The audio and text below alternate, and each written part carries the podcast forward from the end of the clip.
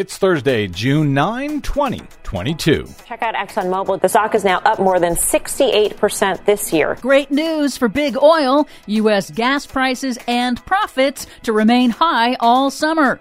Snow covered Swiss Alps are losing their snow. Plus, Biden proposes a new marine monument while Interior moves to end single use plastic in national parks. All of those proposals and more straight ahead from BradBlog.com. I'm Brad Friedman. And I'm Desi Doyen. Stand by for six minutes of independent green news, politics, analysis, and snarky comment. Let me get this straight North Korea and South Korea and the United States are now launching missile after missile into the ocean but I'm not allowed to use plastic straws? Huh?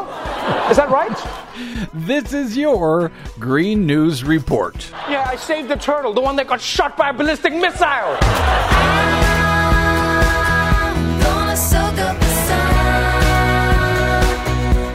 Okay, Desi Doyen, the war profiteering continues, and they continue to call it inflation.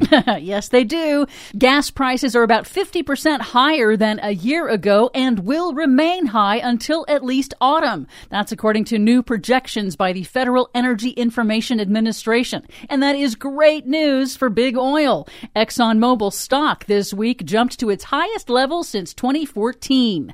But new data indicates that the high cost of gas appears to be beginning to undercut demand in the U.S. ahead of the summer driving season. In a hearing this week, Treasury Secretary Janet Yellen debunked Senate Republicans' false attacks on President Biden's energy policies. She noted that oil companies are not increasing production despite the high prices and despite sitting on thousands of unused leases on the public's lands ready to drill. They are just raising prices. Their profits are at an all time high. This is not because the cost of oil has gone up.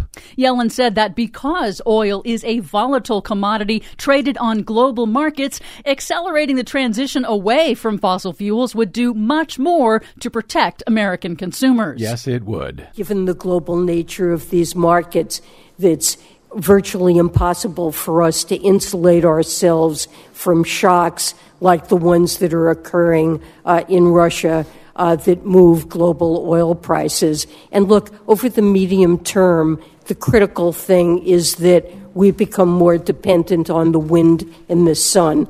Or you could just nationalize the oil companies just saying. Meanwhile, big oil and gas companies are underreporting leaks of methane from their existing drilling operations. According to a new report by the House Science Committee, oil and gas drillers have internal data showing that their methane emissions in the Texas Permian Basin, quote, are likely significantly higher than official data reported to the Environmental Protection Agency. Shocking. The report calls for tougher surveillance measures to force drillers to do more to control potent climate warming methane leaks that cause dangerous man made climate change. Yeah, but that would just cost the money cut into their record profits. In Europe, a new study confirms that the European Alps are greening as the region warms due to man made climate change. Satellite data show that the famous snow covered Alps are gradually turning from white to green. The new research finds that 77% of the Alps above the tree line have experienced a greening over the last 40 years, with plants now growing at higher elevations than before, where previously they would not have survived. Mm.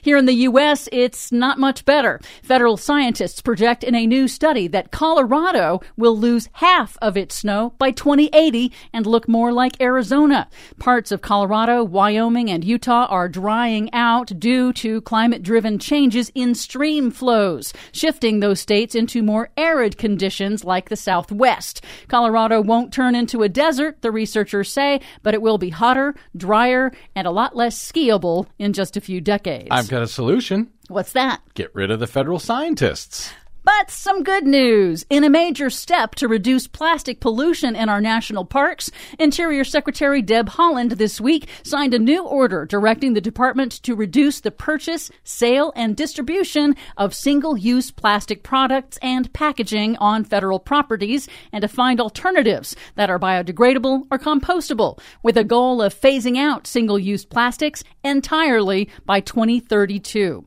And finally, in honor of World Oceans Day on Wednesday, President Biden announced a number of ocean conservation efforts, including proposing a new undersea marine sanctuary in the Hudson Canyon, an underwater canyon about 100 miles from New York City that rivals the Grand Canyon in size.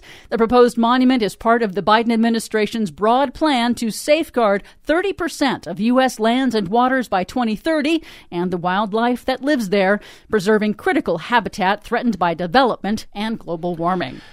We'll take whatever we can get at this point. For much more on all of these stories and the ones we couldn't get to today, check out our website at greennews.bradblog.com.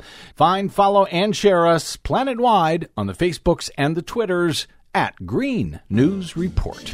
I'm Brad Friedman. And I'm Desi Doyen. And this has been your Green News Report. Happy we'll be beyond the sea, and never again I'll go say.